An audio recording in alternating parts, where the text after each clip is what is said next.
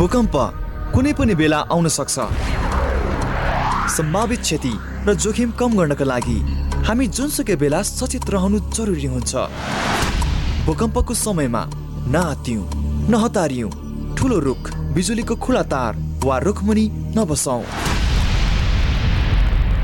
सामाजिक सचेतनाका लागि Capital FM ninety two point four mega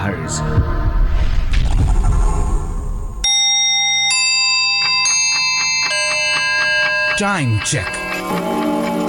It's 12 noon. This time check is brought to you by High Face. Be prepared. Safety first.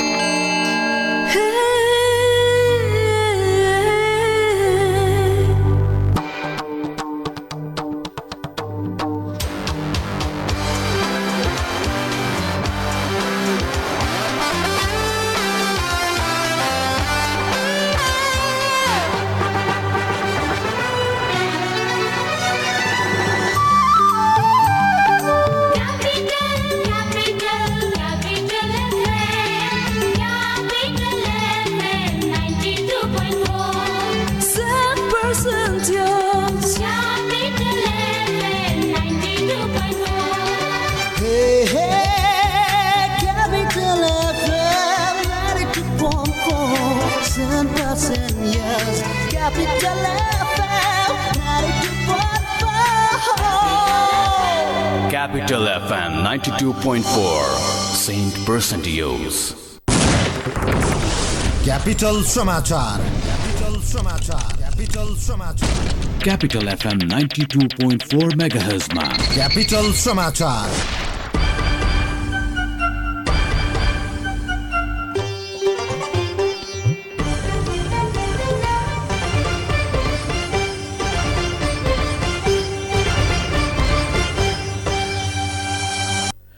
नमस्कार। मध्याह बाह्र बजेको capital समाचारमा स्वागत छ। उपस्थित छु म दिनेश। सुरुमा मुख्य समाचारका शीर्षकहरू।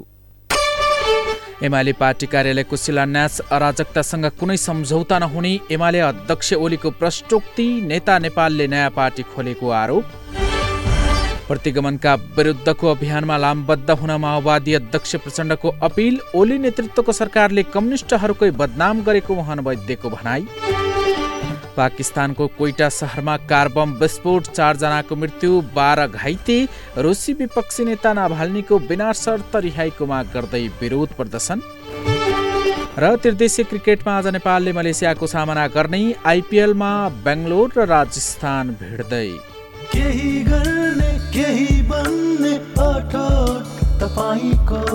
साथ समर्थन हामी हिमालयन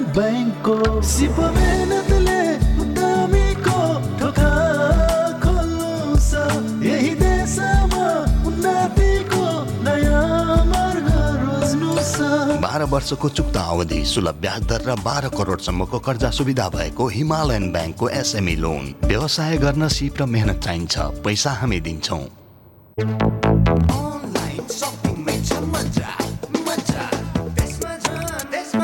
थप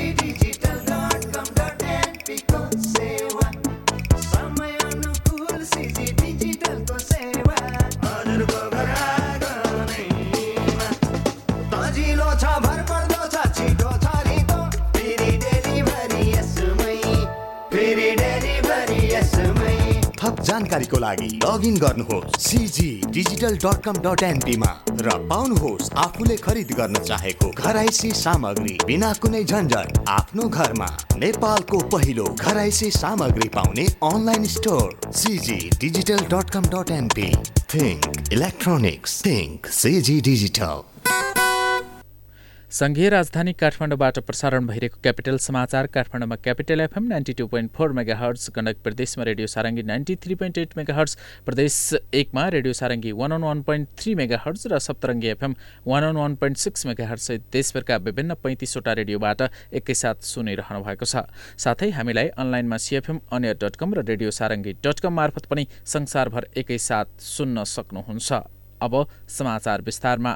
आज नेपाल कम्युनिस्ट पार्टीको स्थापना दिवस नेपालमा कम्युनिस्ट आन्दोलनको सङ्गठनात्मक सुरुवात भएको दिनको स्मरण गरी विभिन्न कार्यक्रम गरी मनाइँदैछ। कोरोना महामारीका कारणले सरकारले लागू गरेको जनस्वास्थ्य मापदण्डका कारण ठूला कार्यक्रम भने नहुने भएका छन्। जहानिया राणा शासनकै समयमा दुई हजार छ वैशाख नौ गति पुष्पलाल श्रेष्ठको अगुवाईमा नरबहादुर कर्माचार्य निरञ्जन गोविन्द वैद्य नारायण विलास जोशी लगायतले नेपालमा पहिलोपल्ट नेपाल कम्युनिस्ट पार्टीको स्थापना गरेका थिए। स्थापनाको सात दशकको इतिहासमा पटक पटक कम्युनिस्टहरूले नेपालमा शासन सत्ता चलाएको भए पनि जनअपेक्षाअनुसार काम गर्न नसकेको आरोप लाग्दै आएको छ। यसैबीच नेपाल कम्युनिस्ट पार्टीको स्थापना दिवसको अवसरमा नेकपा एमाले बल्खुमा पार्टी कार्यालय भवनको शिलान्यास गरेको छ। मदन नगर बल्खु स्थित पुरानो पार्टी कार्यालयको परिसरमा प्रधानमन्त्री एवं पार्टी अध्यक्ष केपी शर्मा ओलीले आज बिहान भवनको शिलान्यास गर्नु भएको हो। यस्तै एमाले अध्यक्ष एवं प्रधानमन्त्री केपी शर्मा ओलीले पार्टीमा गुटगत गतिविधिलाई कुनै पनि हालतमा स्वीकार गर्न नसकिने बताउनु भएको छ। आज बल्खुमा एमालेको नयाँ कार्यालय भवनको शिलान्यास गर्नुहुँदै उहाँले यस्तो बताउनु भएको हो। अनुशासनहीनता र अराजकतासँग कुनै सम्झौता गर्न नसकिने उहाँको भनाइ छ। पार्टी अनुशासित बनाउनु पर्नेमा जोड दिनुहुँदै उहाँले गुट उपगुट बनाउँदै हिँड्नेहरूसँग आफूले कुनै सम्झौता गर्न नसक्ने प्रश्न पार्नुभयो। ओलीले नेपालले देशभर नयाँ पार्टी खोलेर हिँडेको आरोप समेत लगाउनुभयो। हिजो पार्टी अध्यक्ष ओली र नेता नेपाल बीच भएको भेटपछि ओलीको उक्त भनाइ आएको हो। यस्तै नेकपा एमालेको केन्द्रीय कार्यालय आजबाट थापाथलीमा सरेको छ। प्रधानमन्त्री एवं पार्टी अध्यक्ष केपी शर्मा ओलीले बिहान पार्टी कार्यालयको उद्घाटन समेत गर्नुभएको छ। उहाँले आजै नयाँ कार्यालयमा पदस्थापन पनि गर्नुभएको छ। बल्खु स्थित कार्यालय दुई हजार बहत्तरको भूकम्पमा क्षतिग्रस्त भएपछि एमाले धुम्बाराहीबाट पार्टी कार्यालय सञ्चालन गर्दै आएको छ। बल्खुमा नयाँ भवन तयार नहुन्जेल एमालेको केन्द्रीय कार्यालय थापाथलीबाट सञ्चालन हुनेछ। नेकपा माओवादी केन्द्रका अध्यक्ष पुष्पकमल दाहाल प्रचण्डले नेपालको कम्युनिस्ट आन्दोलनमा घोर प्रतिगामी प्रवृत्ति देखा परेको बताउनु भएको छ। नेपाल कम्युनिस्ट पार्टी स्थापना दिवसको अवसरमा शुभकामना सन्देश जारी गर्नुहुँदै प्रचण्डले सम्पूर्ण राष्ट्रवादी परिवर्तनकामी र अग्रगामी शक्तिहरूको एकताबद्ध पहल कदमीबाट प्रक्रिया प्रतिक्रियावादीहरूको प्रतिगामी कदमलाई परास्त गर्न सकिने बताउनुभयो। देशको आर्थिक विकास र समृद्धिका लागि समाजवाद उन्मुख संविधानको रक्षा परिमार्जन र कार्यान्वयनका निम्ति प्रतिगमन विरोधी शक्तिहरूको ऐक्यबद्धता अहिलेको ऐतिहासिक आवश्यकता भएकोमा उहाँले जोड दिनुभयो। पार्टी स्थापना दिवस र लेलिन जयन्तीको यो ऐतिहासिक अवसरमा उहाँले सम्पूर्ण कम्युनिस्ट क्रान्तिकारीहरू र वामपन्थी प्रगतिशील शक्तिहरूलाई एकताबद्ध हुँदै प्रतिगमनका विरुद्धको अभियानमा लामबद्ध हुन अपिल समेत गर्नुभएको छ। यस्तै केपी ओली नेतृत्वको सरकारले कम्युनिस्टको नाममा कम्युनिस्टहरूकै बदनाम गरेको नेकपा क्रान्तिकारी माओवादीका महासचिव मोहन वैद्य किरणले आरोप लगाउनु भएको छ। नेपाल कम्युनिस्ट पार्टी स्थापना दिवसको अवसरमा विज्ञप्ति जारी गर्दै उहाँले कम्युनिस्ट पार्टीको सरकार भएकै बेला नेपालमाथि साम्राज्यवादी तथा विस्तारवादी हस्तक्षेप बढेर गएको आरोप लगाउनु भएको हो। नयाँ नक्सामा समेटिएको लिम्पियाधुरा लिपुलेक र कालापानी क्षेत्र नेपाललाई हस्तान्तरण गर्नेबारे ओली सरकारले भारतसँग कूटनीतिक प्रयास समेत नगरेको र अर्कोतिर एमसिसी परियोजनालाई संसदबाट अनुमोदन गराई नेपालमा अमेरिकी सैन्य अखडा स्थापना गर्न र नेपाललाई वैदेशिक शक्ति केन्द्रको रणमैदान बनाउन यो सरकार उद्दत रहेको वैद्यले जारी गरेको विज्ञप्तिमा उल्लेख गरिएको छ। हावाहुरी र वर्षासँगै आएको चट्याङ लागेर आज बिहान रौतहटमा एकजना युवकको मृत्यु भएको छ। चट्याङ लागि गुजारा साथ पल्टुवा गाउँका पैँतालिस वर्षीय लक्ष्मण महराको मृत्यु भएको गुजारा नगर प्रमुख सन्तलाल चौधरीले जानकारी दिनुभयो। महरा पटुवाबाट हिजो साँझ आफन्तको घर बिहेमा गुजारा आठ जयरापुर गएका थिए। आफन्तको घरबाटै शौच गर्न गएको बेला बिहान साढे छ बजे चट्याङ लागेर घटनास्थलमै उनको मृत्यु भएको स्थानीय विनोद कुमार माझीले बताउनु भएको छ। घटनाबारे थप विवरण आउन बाँकी रहेको जिल्ला प्रहरी कार्यालय रौतहटले जनाएको छ। उता दाङमा यात्रुभाग बस दुर्घटना हुँदा दसजना घाइते भएका छन्। आज बिहान पोखराबाट तुलसीपुरतर्फ आउँदै गरेको ग एक ख छयानब्बे उनाचालिस नम्बरको बस खुराई उपमहानगरपालिका सोह्र कपासे बगियामा अनियन्त्रित भई पल्टिँदा दसजना घाइते भएको जिल्ला प्रहरी कार्यालय दाङले जनाएको छ। दुर्घटनामा दुईजना बालक चारजना महिला र चारजना पुरुष घाइते भएका छन्। घाइतेहरूको राप्ती स्वास्थ्य विज्ञान प्रतिष्ठान घोराहीमा उपचार भइरहेको छ।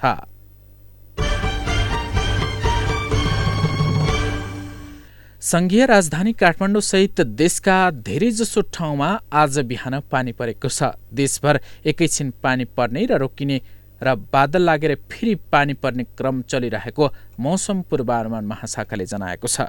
स्थानीय पश्चिमी वायुको प्रभावले आज दिनभर नै देशका धेरैजसो ठाउँको मौसम यस्तै रहने महाशाखाले जानकारी दिएको हो।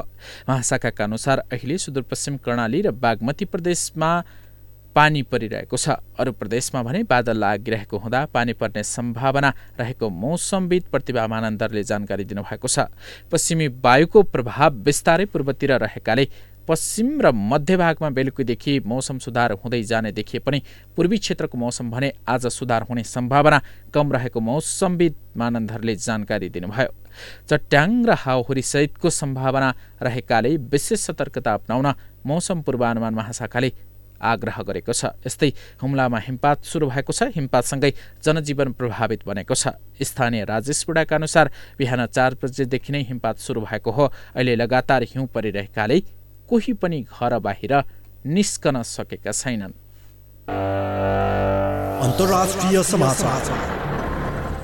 पाकिस्तानमा भएको बम विस्फोटमा चारजनाको मृत्यु भएको छ। दक्षिण पश्चिम पाकिस्तानको कोइटा सहरको एक होटलमा भएको विस्फोटमा परि बाह्रजना घाइते भएको बिबिसीले जनाएको छ।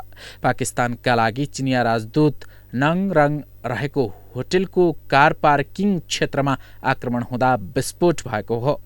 तर राजदूतलाई अफगानिस्तानको सीमा नजिकै बलुचिस्तान प्रान्तको भ्रमणमा रहेको बेला त्यहाँ विस्फोट भएको गृह मन्त्रालयले जनाएको छ।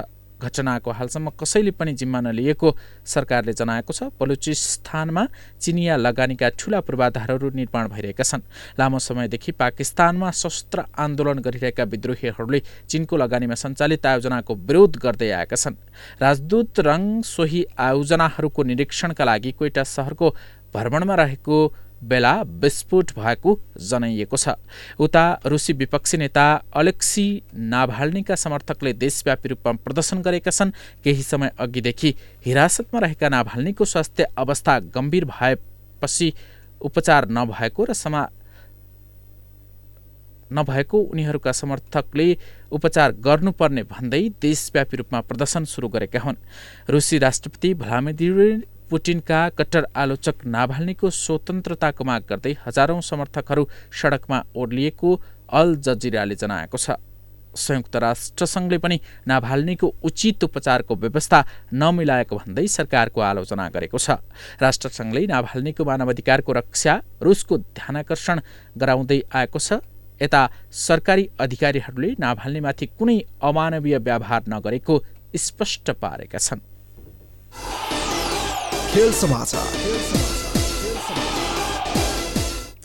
नेपालमा जारी त्रिदेशीय टी ट्वेन्टी क्रिकेट श्रृङ्खला अन्तर्गत आज घरेलु टोली नेपालले मलेसियाको सामना गर्ने भएको छ। मलेसिया र नेपाल समूह चरणको अन्तिम खेलमा भिड्न लागेका हुन्। यी दुई टोली बीचको खेल आज दिउँसो सवा एक बजेबाट सुरु हुनेछ। त्रिवी क्रिकेट मैदान किर्तिपुरमा हुने खेलमा नेपाल आज पनि जित हात पार्दै शीर्ष स्थानमा उक्लिँदै फाइनलमा पुग्ने योजनाका साथ मैदानमा उत्रिने भएको छ भने मलेसिया पनि जित हात पार्दै प्रतियोगिताको सुखद अन्त्य गर्ने योजनामा रहेको छ। नेदरल्यान्ड्स र नेपाल यसअघि नै फाइनलमा प्रवेश गरिसकेका छन्।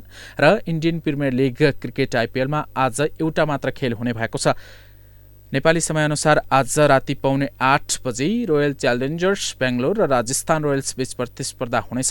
जारी आइपिएलमा लगातार तीन खेलमा जित हात पारेको बेङ्गलोर दोस्रो स्थानमा रहेको छ। राजस्थानले भने पहिले अहिलेसम्म एक खेल मात्र जितेको छ। राजस्थान आज दोस्रो जितको खोजीमा हुँदा बेङ्गलोर लगातार चौथो जितको खोजीमा हुनेछ। खेल समाचारसँगै मध्याह बाह्र बजेको क्यापिटल समाचार सकियो। अन्त्यमा मुख्य समाचारका शीर्षकहरू पुनः एकपटक। एमाले पार्टी कार्यालयको शिलान्यास अराजकतासँग कुनै सम्झौता नहुने एमाले अध्यक्ष ओलीको प्रष्टोक्ति नेता नेपालले नयाँ पार्टी खोलेको आरोप। प्रतिगमनका विरुद्धको अभियानमा लामबद्ध हुन माओवादी अध्यक्ष प्रचण्डको अपिल ओली नेतृत्वको सरकारले कम्युनिस्टहरूकै बदनाम गरेको मोहन वैद्यको भनाई। पाकिस्तानको कोइटा सहरमा कार बम विस्फोट चारजनाको मृत्यु बाह्रजना घाइते रुसी विपक्षी नेता नाभाल्नीको बिना शर्त रिहाईको माग गर्दै विरोध प्रदर्शन। र त्रिदेशीय क्रिकेटमा आज नेपालले मलेसियाको सामना गर्दै आइपिएलमा बेङ्गलोर र राजस्थान भिड्दै। अवस्था मध्याह बाह्र बजेको क्यापिटल समाचार सकियो। हाम्रो अर्को समाचार दिउँसो एक बजे सुन्न सक्नुहुनेछ। अहिलेलाई दिनेश विदा हुन्छु। नमस्कार।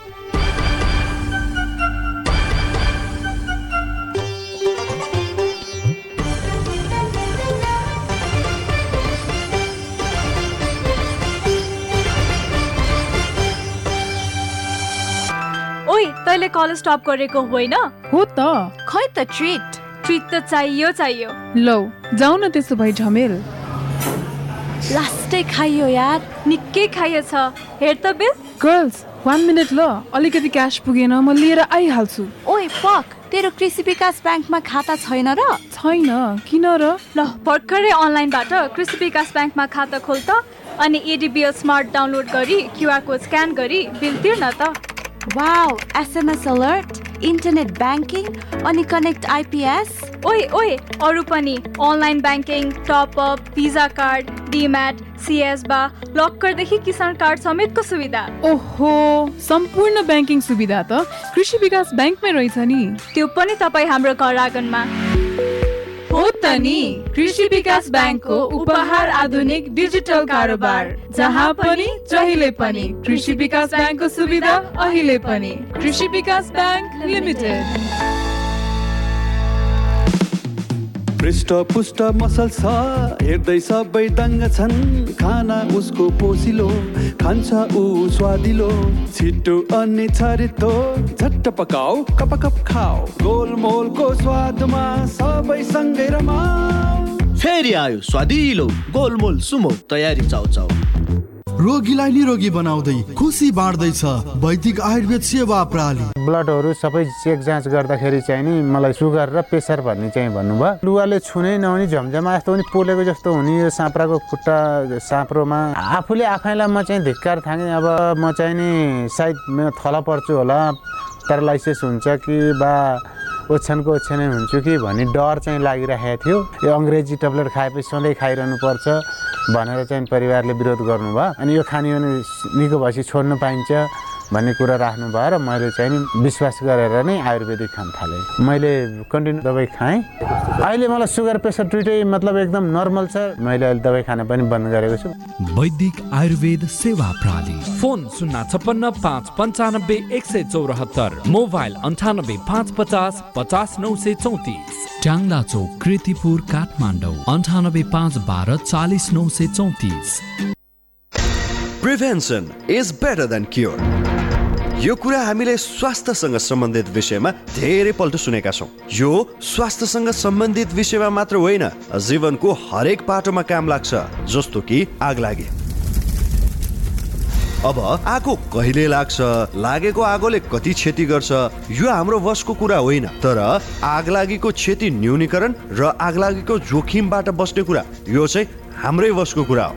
जसका लागि चाहिन्छ विशेष सिप र तालिम। र त्यसको लागि हाम्रो साथ दिन्छ नेपालको पहिलो फायर स्कुल र private multi dimensional training centre Himalayan institute of fire and emergency services प्रालीले जहाँ आगलागी नियन्त्रण विपद व्यवस्थापन जोखिम नियन्त्रणका साथै सुरक्षित रहने तरिकाहरू अनि राहत र उद्धार कार्य सम्बन्धी अन्तर्राष्ट्रिय स्तरको तालिम राष्ट्रिय र अन्तर्राष्ट्रिय प्रशिक्षकहरूबाट दिइन्छ। त्यसैले आगलागीको जोखिमबाट बचौँ र अरूलाई पनि बचाऊ थप जानकारीका लागि Himalayan institute of fire and emergency services private limited Vegas housing Vegas city Balkumari Lalitpur. Phone number शून्य एक पाँच दुई शून्य शून्य सात सात दुई पाँच दुई शून्य शून्य सात सात दुई। Hi face be prepared safety first दुई हजार अठहत्तरको आयो साल नयाँ वसन्त बहार नयाँ सालको यो अवसर खुसी आनन्दको लहर एलजी सपीमा हजुर एलजी ब्रान्डका घराइसी सामानहरूको सुविधा एकै ठाउँमा भएको mean Bhawan Chabahil Civil Mall Kantipath Jawalakhel Sitapaila Imadol र काठमाडौँ बाहिर विराटनगरका एलजी सपीमा सामान खरिद गरी विभिन्न नगद छुट free gift voucher free delivery शून्य प्रतिशत किस्ताबन्दीको सुविधा तथा पक्का उपहारहरू प्राप्त गर्नुहोस्। सम्पर्क अन्ठानब्बे एकाउन्न तेइस सत्तरी अडतिस। कस्तो मालिक परेछ यार आफ्नो त। आफू केही गर्दैन। अनि सबै कामको जस मात्र लिन्छ भने कहिले काहीँ त लाग्छ जागिर नै छोडेर। छोडिदे यार। साउजी दुईटा चिया दिन त। म त भन्छु हामी आफै केही गरौँ न। के चाहियो हामीलाई? हामीसँग अनुभव अनि सम्पर्क दुवै छँदैछ। ओ दाइ चिया मागेको पानी होइन यस्तो नै चिया हुन्छ। अब तपाईँलाई चिया बनाउन सिकाउ म। छोड न यार आफ्नै सुरु गरौँ न। हो हामीलाई थाहा छ। तपाईँहरूका साना साना सपनाहरू अमूल्य छन्। तिनलाई साकार पार्न कामना सेवा विकास ब्याङ्कले ल्याएको छ साना व्यवसाय कर्जा स्मार्ट एसएमई लोन जहाँ एक दिनमा नै कर्जा स्वीकृत हुन्छ। कामना सेवा विकास ब्याङ्क प्रगतिको आधार कामना सेवासँग कारोबार। गजलुले छोप्ने के मेरी माया नमस्कार म सुरेश कुमार। तपाईँले capital FM ninety two point four mega tune गरिरहनु होला तिमी मेरो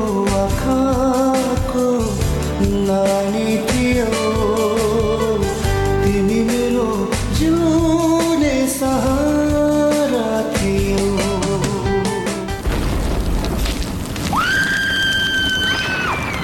अकस्मात आइपर्ने विपत्ति सामनाको अभियानमा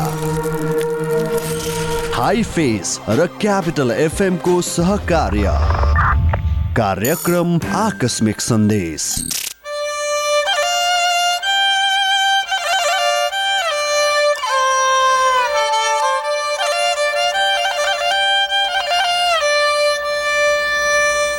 नमस्कार श्रोता। कार्यक्रम आकस्मिक सन्देशमा यहाँलाई हार्दिक स्वागत छ। उपस्थित भएको छु म Bimal Thapa. Himalaya institute of fire and emergency services private limited र क्यापिटल एफएमको सहकार्यमा तयार पारिएको यो कार्यक्रम आकस्मिक सन्देश काठमाडौँको केन्द्रीय studio capital FM ninety two point four mega पूर्वमा radio Sarangi one one point three mega hertz पश्चिममा radio Sarangi ninety three point eight mega हर्सका साथै CFM on air dot com र रेडियो सारङ्गी डट कम मार्फत पनि तपाईँले हरेक दिन बिहान पाँच तिस बजे सुन्न सक्नुहुनेछ। विशेष त यो कार्यक्रम आकस्मिक सन्देशमा हामी विपद व्यवस्थापनसँग निकट रहेर विभिन्न आयाम र सावधानीका उपायहरूलाई सन्दर्भ सामग्रीका रूपमा प्रस्तुत गर्दछौँ। श्रोता विपद भनेको कुनै पनि गैर प्राकृतिक र प्राकृतिक कारणबाट अकस्मात अस्तव्यस्त तवरबाट देखा पर्ने विपत्तिपूर्ण अवस्था नै हो। अर्को अर्थमा कुनै स्थानमा आपतकालीन अवस्थाको सृजना भई झन जन र धनको क्षतिका साथै जीवनयापनका क्रियाकलाप र वातावरणमा प्रतिकूल असर पार्ने प्रकोपजन्य अवस्थाको उपस्थिति नै विपद हो। विपद जोखिम न्यूनीकरण तथा व्यवस्थापन ऐन दुई हजार चौहत्तरका अनुसार विपदका प्राकृतिक कारण र स्वरूपहरूमा हिमपात असिना पानी बाढी पहिरो आँधीहुरी खडेरी भूकम्प ज्वालामुखी शीतलहर तातो हावा भूस्खलन आदि पर्दछन्। अर्कातर्फ गैर प्राकृतिक विपदमा महामारी अनिकाल जीवाणु आतंक विकिरण हवाई खानी सडक जल तथा औद्योगिक दुर्घटना विषाक्त ग्यास विषाक्त खाद्यान्न वातावरणीय प्रदूषण वन विनाश पशु तथा चराचुरुङ्गीमा लाग्ने फ्लू लगायतका विपद जन्ने समस्याहरू पर्दछन्। श्रोता कुनै पनि विपद त्यत्तिकै आउँदैन। यो कुनै बेला कुनै पनि स्थानमा भेदभाव रहित हिसाबले आउँदछ जुनसुकै बेलामा पनि यस्ता विपदहरू सिर्जना हुन सक्दछन्। यसका कुनै निश्चित समय र सीमाभित्र न्यूनीकरण एवं नियन्त्रण गर्न सकिने वा नसकिने दुवै खाले हुन सक्दछन्। श्रोता अब लागौँ कार्यक्रमको पहिलो चरणतर्फ। अबको चरणमा हामी विपदसँग सम्बन्धित विभिन्न आयामहरू यहाँ समक्ष प्रस्तुत गर्दैछौँ। यसलाई प्रस्तुत गर्दै हुनुहुन्छ सहकर्मी मिना साउथ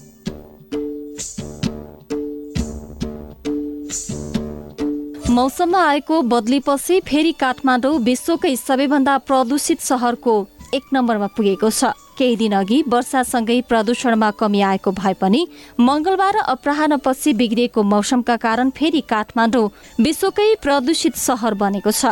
बुधबार बिहान काठमाडौँको एक्यु क्वालिटी इन्डेक्स एक्युआई एक सय अस्सी पुगेको छ। दोस्रो स्थानमा भारतको दिल्ली रहेको छ। दिल्लीको एक्युआई एक सय अठहत्तर रहेको छ। तेस्रो स्थानको बङ्गलादेशको ढाकाको एक्युआई एक सय बैसठी रहेको छ। नेपालमा तुवालो समेत बढ्दै गएपछि प्रदूषण बढेको हो। काठमाडौँ बाहेकका अन्य सहरको प्रदूषण पनि बढेको छ। यसअघि काठमाडौँ लगातार बाह्र दिनसम्म विश्वकै सबैभन्दा प्रदूषित सहर बनेको थियो। देशका धेरैजसो ठाउँमा तुवालो सुरु भएको छ। भारतबाट धुवा र धुलो आइरहेकाले तराईका सबैजसो क्षेत्र र काठमाडौँ सहित पहाडी भेगमा अहिले भिजिबिलिटी समेत कम रहेको मौसम पूर्वानुमान महाशाखाले जनाएको छ। पश्चिमी क्षेत्रबाट सुरु भएको तुवालो पूर्वतर्फ सर्ने क्रममा रहेको मौसमविद समीर श्रेष्ठले जानकारी दिनुभयो। यस्तै सुदूरपश्चिम कर्णाली गण्डकी लगायत प्रदेशका पश्चिमी क्षेत्रमा बिहानैदेखि मेघ गर्जन सहित पानी परिरहेको उहाँले बताउनुभयो। त्यस क्षेत्रको मौसम बिहानैदेखिबाट बदली भइरहेको छ। पश्चिमी वायुको प्रभाव र अरब सागरबाट जलबाष्पयुक्त हावा नेपाल प्रवेश गरेकाले पश्चिमी क्षेत्रमा मेघ गर्जन र चट्याङसहित पानी पर्ने उहाँले बताउनुभयो। दिउँसो पनि यी क्षेत्रहरूमा मेघ गर्जन चट्याङ र हावाहुरी सहित पानी पर्ने सम्भावना रहेको महाशाखाले जनाएको छ। बाँकेको नेपालगञ्जमा लकडाउन सुरु भएको छ। नेपालगञ्ज उपमहानगरपालिका क्षेत्रभरका लागि लकडाउन गरिएको बाँकेका प्रमुख जिल्लाधिकारी शिवराम गेलले गेलालले जानकारी दिनुभयो। उहाँका अनुसार नेपालगञ्जमा आजदेखि पन्ध्र गतेसम्म लकडाउन गरिएको छ। लकडाउनको समयमा अत्यावश्यक गाडी बाहेक सबै बैङ्क तथा वित्तीय संस्था सहित सबै प्रकारका सेवा सञ्चालनमा रोक लगाइएको जिल्ला प्रशासन कार्यालय बाँकेले सूचना जारी गर्दै जनाएको छ। बाँकेमा बुधबार बिहानसम्म सक्रिय संक्रमित सात सय पैँतिस पुगेको र अस्पतालहरू बिरामीले भरिएको अवस्थालाई ध्यान दिएर लकडाउन गरिएको सूचनामा उल्लेख गरिएको छ। लकडाउन भए पनि स्वास्थ्य सुरक्षा विद्युत सञ्चार खानेपानी फोहोर मैला ग्यास पेट्रोलियम पदार्थ एटिएम लगायत क्षेत्र भने बन्द नहुने जनाइएको छ। लकडाउन उल्लङ्घन गर्नेहरूलाई संक्रामक रोग ऐन दुई हजार बिस अनुसार कारवाही गरिने पनि प्रमुख जिल्लाधिकारी गेलालले बताउनुभयो नेपाल र चीनको सिमाना हिल्सामा मंगलबार रातिदेखि हिमपात सुरु भएको छ। हिमपातपछि तापक्रम माइनस पुगेर चिसो निकै बढेको छ। बुधबार राति एक बजेबाट सुरु भएको हिमपात अहिले पनि जारी रहेको हिल्साका होटल व्यवसाय पालजोर लामाले बताउनुभयो।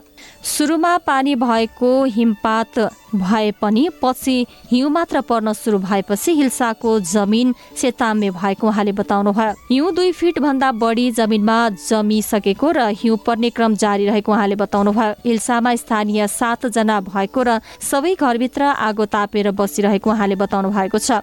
यता सीमा सुरक्षा चौकीमा सशस्त्र प्रहरी नायब निरीक्षक टिकाराम थापाको नेतृत्वमा बाइसजना सुरक्षाकर्मी बस्दै आउनु भएको छ। यस वर्षकै बढी हिमपात भएका कारण जनजीवन निकै प्रभावित भएको उहाँले बताउनुभयो। यसअघि पटक पटक गरी तीन पटक हिमपात हुँदा यति धेरै हिउँ नपरेको उहाँले बताउनुभयो। हिउँ परेपछि तापक्रम माइनस चार डिग्रीमा झरेको छ। केही वर्ष यताकै पहिलो हिमपात भएको छ। पछिल्लो हिमपात हिल्सा मात्र नभई हुम्लाका तीन हजार पाँच सय मिटर अग्ला सबै स्थानमा जम्न थालेको सशस्त्र प्रहरी नायब निरीक्षक गजेन्द्र भण्डारीले बताउनुभयो। हिमपातपछि पनि हिल्सामा रहेको बिओपीसँग सम्पर्क भइरहेको उहाँले बताउनुभयो। यो हिमपात नाम्लाको पुरै क्षेत्र र सिमकोट गाउँपालिकाको केही भागमा परेको छ। सदरमुकाम सिमकोटदेखि तल भनी वर्षा भइरहेको छ। काठमाडौँ उपत्यकाका तीनवटै जिल्ला प्रशासन कार्यालयले कोरोना भाइरस कोभिड नाइन्टिन संक्रमणको नयाँ भेरिएन्ट बढेसँगै स्वास्थ्य सुरक्षा सम्बन्धी मापदण्ड पूर्ण रूपमा पालना गर्न निर्देशन दिएको छ। काठमाडौँ ललितपुर र भक्तपुर जिल्ला कोभिड कन्ट्रोल व्यवस्थापन केन्द्र डिसिसिएमसी को मंगलबार बसेको छोटा छोटै बैठकले आदेशको अवज्ञा गर्ने तथा कार्यान्वयन नगर्ने व्यक्ति वा संस्थालाई संक्रामक रोग ऐन दुई हजार बिस बमोजिम कार्यवाही एवं सजाय हुने जनाएको छ। उपत्यकामा सञ्चालित सञ्चालित होटल तथा रेस्टुरेन्टहरू बिहान आठ बजेदेखि साँझ आठ बजेसम्म मात्र सञ्चालन गर्न निर्देशन दिइएको छ। मास्क प्रयोग नगरेका व्यक्तिलाई सरकारी तथा गैर सरकारी कार्यालय सार्वजनिक यातायात होटल तथा रेस्टुरेन्ट बैंक तथा पसल प्रवेश निषेध गरिएको छ। लामो दूरीका सार्वजनिक सवारी साधनहरूमा बीच बाटोमा थप यात्रु चढाउने र ओह्राल्ने कार्यमा रोक लगाई सुरुको गन्तव्यदेखि अन्तिम गन्तव्यसम्म पुग्ने यात्रुको विवरण सम्बन्धित प्रशासन कार्यालयमा बुझाउन आग्रह गरिएको छ। काठमाडौँ उपत्यकाभित्र आवत गर्ने सर्वसाधारण नागरिकका लागि मास्क बिनाको यात्रामा रोक लगाइएको छ। दैनिक रूपमा सवारी साधन निसंक्रमित गर्नुका साथै चालक र सहचालकलाई मास्क भाइजर र सेनिटाइजरको प्रयोग अनिवार्य गरिएको छ। सार्वजनिक यातायातका साधनमा स्वास्थ्य सुरक्षा सम्बन्धी मापदण्डको पूर्ण पालना नगरी सिट क्षमता भन्दा बढी यात्रु राख्ने सवारी साधन र चालकलाई कारवाही हुने जिल्ला प्रशासन कार्यालय काठमाडौँले जनाएको छ। घर कोठाबाट बाहिर निस्किँदा सेनिटाइजर र मास्कको अनिवार्य प्रयोग गर्न पनि आग्रह गरिएको छ। त्यस्तै मठ मन्दिर गुम्बा चर्च र मस्जिद लगायतका धार्मिक स्थलहरूमा नित्य पूजा ध्यान र प्रार्थना बाहेक अन्य धार्मिक गतिविधि सञ्चालनमा रोक लगाइएको छ। पच्चिस जनाभन्दा बढीको उपस्थितिमा गरिने कुनै पनि औपचारिक कार्यक्रममा सामाजिक दूरी पालना गर्न आग्रह गरिएको छ। विभिन्न सपिङ मल सुपर मार्केट र डिपार्टमेन्ट स्टोरहरूलाई पच्चिस जनाभन्दा बढी भिडभाड नगर्न पनि आग्रह गरिएको छ। बाक्लो भिडभाड लाग्ने मनोरञ्जन स्थल जिम क्लब रात्रिकालीन व्यवसाय खेलकुद लगायतका गतिविधि वैशाख मसान्तसम्मका लागि बन्द गरिएका छन्। विद्यालय तथा कलेजहरूलाई भर्चुअल वा वैकल्पिक शिक्षण सिकाइ विधि अप्नाउन र विश्वविद्यालय तथा कलेजबाट सञ्चालित पूर्व निर्धारित परीक्षा कार्यक्रमहरू सामाजिक दूरी तथा स्वास्थ्य सुरक्षा मापदण्ड अप्नाई सञ्चालन गर्न पनि आग्रह गरिएको छ। सामाजिक संस्कार तथा पर्व मनाउँदा एका घरको परिवारले घर कम्पाउन्ड भित्रै अनुमति लिनुपर्ने छैन तर पार्टी प्यालेसमा भने पच्चिस जना भन्दाको बढीको उपस्थितिमा मनाउनु पर्ने भए सम्बन्धित जिल्ला प्रशासन कार्यालयको अनुमति लिनुपर्नेछ। काठमाडौँ जिल्लाका प्रमुख जिल्ला अधिकारी कालीप्रसाद पराजुलीले घर आँगन कार्यालय तथा सड़क किनारा र सार्वजनिक स्थानमा जथाभावी थोक्ने फोहोर गर्ने प्रयोग गरिएका मास्क फाल्नेलाई कारवाही गर्ने चेतावनी दिनुभएको छ।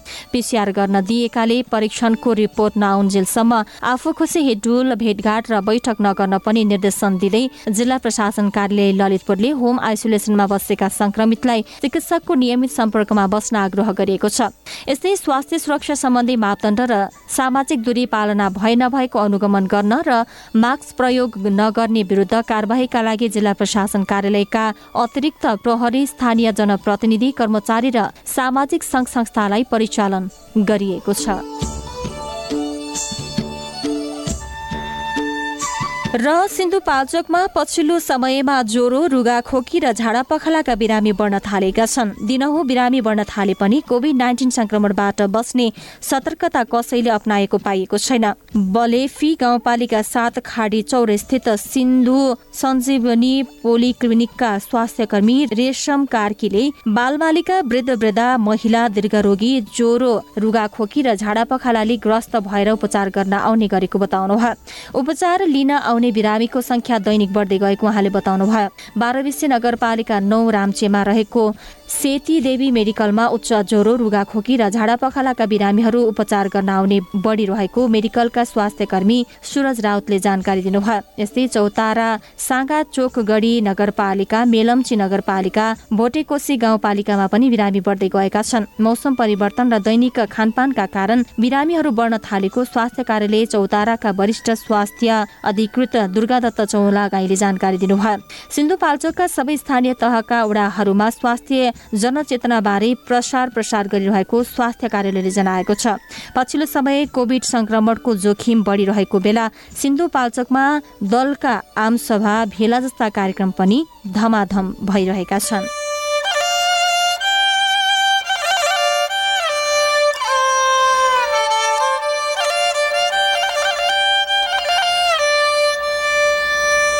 श्रोता कार्यक्रममा अब पालो भएको छ छोटो व्यावसायिक विश्रामको। Capital FM 92.4 Saint Person to use. Pizza खाँदा कोक चाहिन्छ चाउमिन खाँदा कोक चाहिन्छ। छोइला खाँदा कोक चाहिन्छ मोमो खाँदा कोक चाहिन्छ। खाना जे होला स्वाद बढाउने कोका कोला स्टिम मोमो खोर्ते मोमो फ्राई मोमो झोल मोमो साई चाहिन्छ खाना जे होला स्वाद बढाउने Coca Cola Coca-Cola and Coke are the registered trademarks of the Coca-Cola Company. Carbonated beverage. नयाँ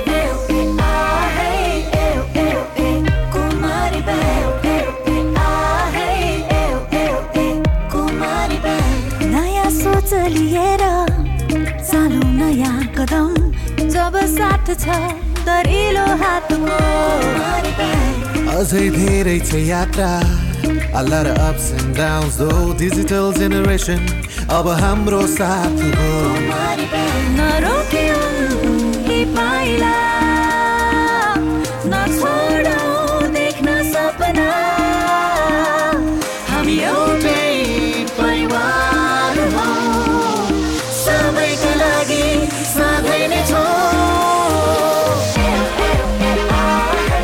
Celebrating Kumari Bank Limited's 20 years of adding values.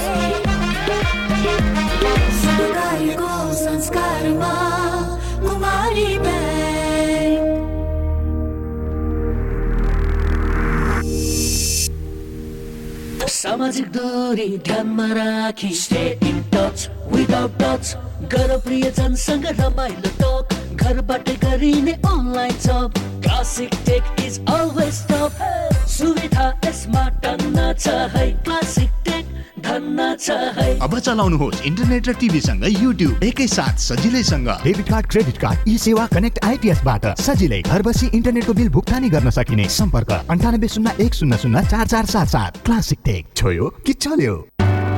काका यी चिया लिनुहोस्। गाह्रो नमान बुहारी। चिया खुवाउने नै भए यी यो चिया बनाएर ल्याऊ। काकाले चियापत्ती साथमै लिएर हिँड्नु भएको छ। कुन चिया हो काका? केटिईको ग्रिन टी यसले क्यान्सर हृदयघात हुनबाट बचाउँछ प्रेसर र सुगरका बिरामीलाई पनि उपयुक्त हुन्छ अनि बुढ्यौलीपनलाई पनि रोक्छ र शरीरलाई सधैँ स्वस्थ स्फूर्त अनि जवान राख्छ। ल त्यसो भए तिमीले बनाएको चिया फिर्ता। आजदेखि हामी पनि कञ्चनजङ्घा टी स्टेटद्वारा उत्पादित ग्रिन टी नै सेवन गरौँ।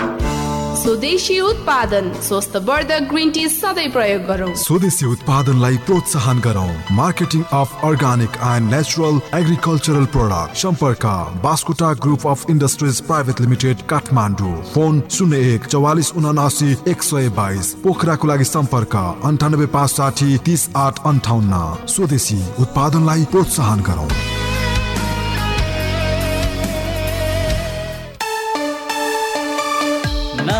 वर्षको उमङ्ग छायो हरेक मनमा गोद्रेजको रङ्गले खुसियाली घर घरमा। वातावरण स्वच्छ बन्ने घर आकर्षक नि हुने गोद्रेजको प्रिमियम होम सबैको मन जित्ने। नयाँ वर्षको उपलक्ष्यमा गोदरेजका घरायसी सामग्रीको खरिदमा रु अठार हजारसम्मको इन्स्टन्ट क्यासब्याक साथै वासिङ मसिनको खरिदमा एक्स्ट्रा वासिङ पाउडर सित्तैमा प्राप्त गर्नुहोस्। शर्तहरू लागू हुनेछन्। Godrej appliances things made thoughtfully वैदेशिक रोजगारीबाट स्वदेश फर्किएका युवाहरूलाई कृषि क्षेत्रमा आकर्षित गर्ने उद्देश्य सहित कामना सेवा बैंक प्रस्तुत गर्दछ। स्वाभिमानी किसान कर्जा। कृषि क्षेत्रमा वञ्चित र सीमान्तकृत जनताको आर्थिक उन्नतिका लागि स्वाभिमानी किसान कर्जा। धितो मूल्याङ्कनको अस्सी प्रतिशतसम्म कर्जा उपलब्ध हुने। दस वर्ष कर्जा अवधि भएको आवधिक रूपमा कर्जा सङ्कलन गर्न सकिने अधिकतम पन्ध्र लाखसम्म लगानी गर्न सकिने गोरेटो बाटो भएको र कृषि योग्य जमिन धितो राख्न सकिने स्वाभिमानी किसान कर्जा लिएर ढुक्कसँग व्यावसायिक खेती गर्नुहोस्। कामना सेवा विकास ब्याङ्क। प्रगतिको आधार कामना सेवासँग कारोबार। सुरु भयो नयाँ वर्ष यो नयाँ वर्षमा। टिसिएलको छ हर्ष उत्कृष्ट प्रविधि युक्त सामान पाइन्छ उच्च स्तरीय global top two brand TCL. बनेको छ सबैको विश्वसनीय विश्वसनीय। गुणस्तरमा विशिष्ट टिसिएलकै चर्चा नयाँ वर्षमा टिसिएल सँगै घरभित्र असीमित वर्ष दुई हजार अठहत्तरको शुभारम्भसँगै ग्लोबल टप टू ब्रान्ड टिसिएलका घरायसी सामग्रीहरूको खरिदमा पाउनुहोस् रु बहत्तर हजार नौ सयसम्मको बिगेस्ट सेभिङ। साथै वासिङ मसिनको खरिदमा एक्स्ट्रा वासिङ पाउडर सित्तैमा। शर्तहरू लागू हुनेछन्। TCL the creative life.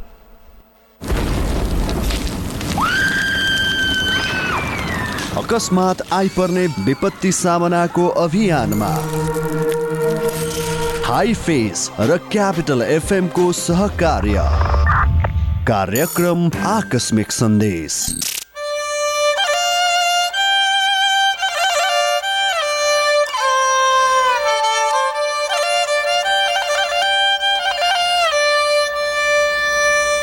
यो छोटो व्यावसायिक विश्रामपछि फेरि पनि स्वागत छ श्रोता। तपाईँ कार्यक्रम आकस्मिक सन्देश सुनिराख्नु भएको छ र यो कार्यक्रम Himalaya institute of fire and emergency services private limited र क्यापिटल एफएमको सहकारीमा तयार पारिएको हो। यो कार्यक्रम तपाईँले काठमाडौँ र आसपासका जिल्लामा capital FM ninety two point four mega हर्चबाट सुनिरहनु भएको छ भने प्रदेश नम्बर एकमा radio Sarangi one one point three mega र गण्डकी प्रदेशमा radio Sarangi ninety three point eight mega हर्चसँगै CFM अनेर र रेडियो सारङ्गी डट कम मार्फत पनि तपाईँले एकैसाथ सुनिरहनु भएको छ। श्रोता नेपालमा विगतमा भएका विपदहरूलाई अध्ययन गर्ने हो भने मुख्य रूपमा भूकम्प बाढी पहिरो आगलागी महामारी हिम नदी विस्फोट आँधी बेहरी र असिना खडेरी आदि मुख्य रूपमा आएका देखिन्छन्। नेपाल विश्वको अति विपद जोखिममा परेका मुलुकहरूमध्ये एउटा हो। श्रोता अब लागौ पुनः सन्दर्भ सामग्रीतर्फ यसलाई प्रस्तुत गर्दै हुनुहुन्छ सहकर्मी समीक्षा नेपाली। श्रोता आजको श्रृङ्खलामा हामी वन डढेलो र आगलागीका बारेमा केही महत्त्वपूर्ण सामग्री प्रस्तुत गर्दैछौँ। अपवाद बाहेक मुलुकमा मुख्य गरी फागुनदेखि जेठ महिनासम्म डढेलोका घटना बढी हुने गर्दछन्। यो समयमा वर्षा कम हुने भएकाले यस्तो घटना धेरै हुने गरेको हो। जमिन तथा जंगल क्षेत्रमा बढ्दो सुक्खापनाले डढेलोको वास्तविक क्षति हुने समय आउँदैछ भन्ने संकेत गर्छ। हरेक वर्ष दोहोरिने डढेलोबाट हुन सक्ने मानवीय र भौतिक क्षति रोक्न बेलैमा होसियारी अपनाउनु जरुरी छ। हरेक वर्ष हुने घटना मानेर यसलाई सामान्य ठान्नुहुन्न। डढेलो सुरु भएपछि मात्रै सचेत हुने परम्परागत शैलीका कारण हरेक वर्ष आगलागीबाट धेरै धनझनको क्षति हुने गरेको छ। अनौपचारिक तथ्याङ्क अनुसार हरेक वर्ष डढेलोबाट पन्ध्र लाखदेखि बिस लाख हेक्टरसम्म वनमा क्षति पुग्ने गरेको छ। मानवीय क्षति पनि उत्तिकै भइरहेको छ। कतिपय घटनामा सिधा मानवीय क्षति नपुगे पनि पर्यावरणमा गम्भीर क्षति पुग्ने गरेको छ। वन्यजन्तु र रुख बिरुवामा परेको क्षति गणना गरी साध्य छैन। वर्षौदेखि हुर्काइएका वन बहुमूल्य जैविक विविधता र सम्पदा पनि नासिएका छन्। कतिपय डढेलोले मानव बस्तीलाई पुरै उजाड बनाएको छ। जानेर वा नजानेर भए पनि यी सबै घटनामा मानव नै दोषी छन्। आफूलाई आपत नपर्दासम्म नचेतिने मानवीय स्वभावले यस्ता घटना भएका छन्।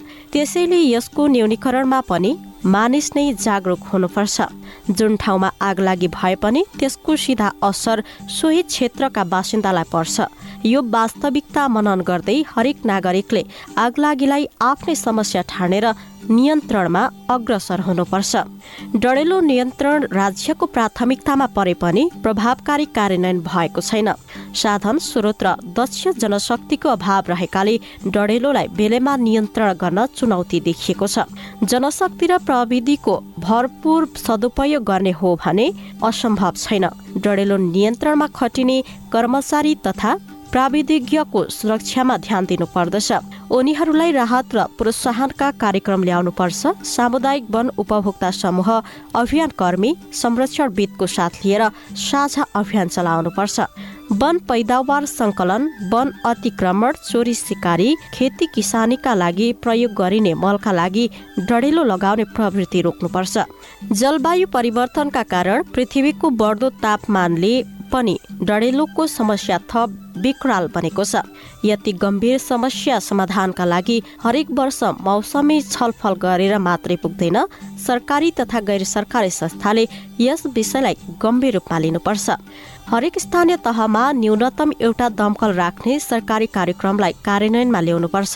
आग लागि नियन्त्रण तथा यसबाट पर्न सक्ने असरका बारेमा स्थानीय सरकारले चेतनामूलक अभियान चलाउनुपर्छ। आगलागी निम्तिने घटना न्यूनीकरणका लागि सर्वसाधारणलाई नै सचेत गराउनुपर्छ। सदरमुकामतिर थन्किएका दमकलको भरपूर सदुपयोग गर्नुपर्छ। दमकल चालक तथा अग्नि नियन्त्रणमा खटिने जनशक्तिको संख्या बढाउनुपर्छ।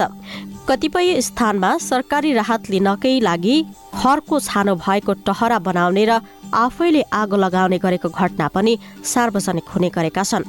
यस्ता विषयलाई राज्यले गम्भीर रूपमा छानबिन गर्नुपर्छ दोषीलाई कानुनी दायरामा ल्याउनुपर्छ।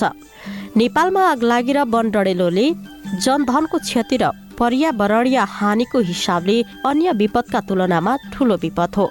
आगलागीलाई निवारण गर्न सरकारी तथा गैर सरकारी संस्थासँगै आम नागरिक गम्भीर हुन आवश्यक छ।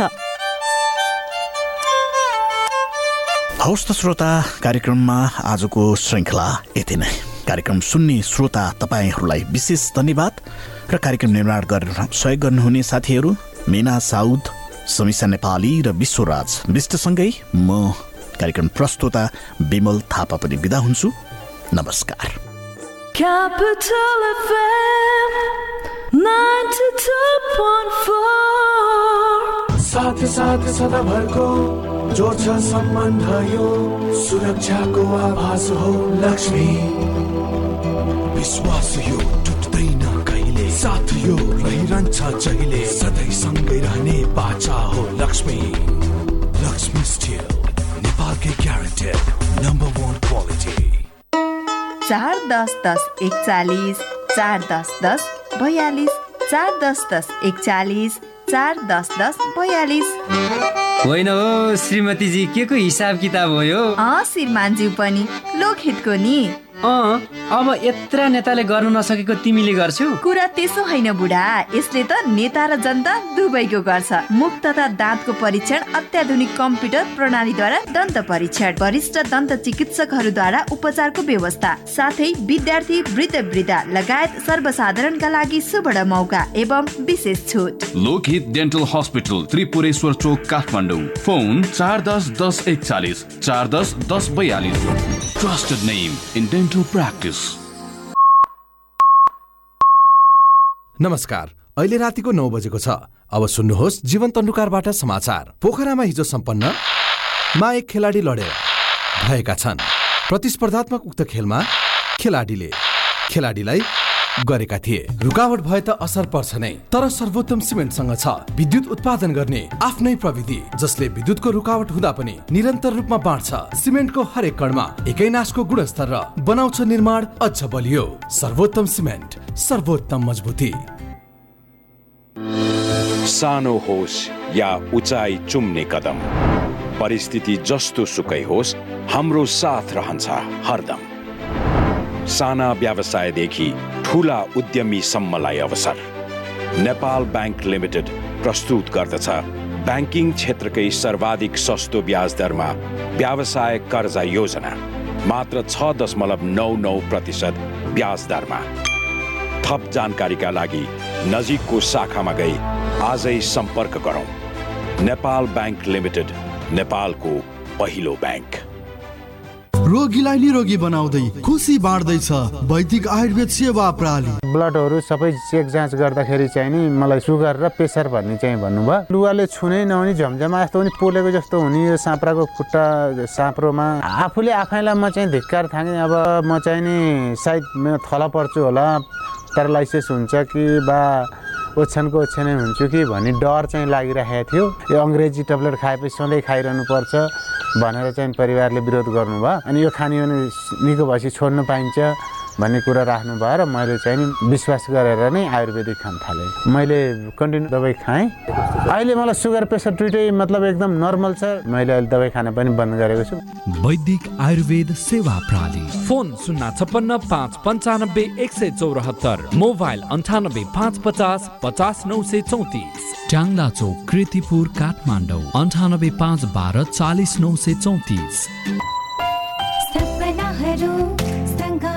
खुसीहरू अङ्गाल्दै रहन्छ खोज सधैँ भर पर्दो साथीको निरन्तर साथको तपाईँको सपनालाई सजाउँदै खुसीहरू बढाउँदै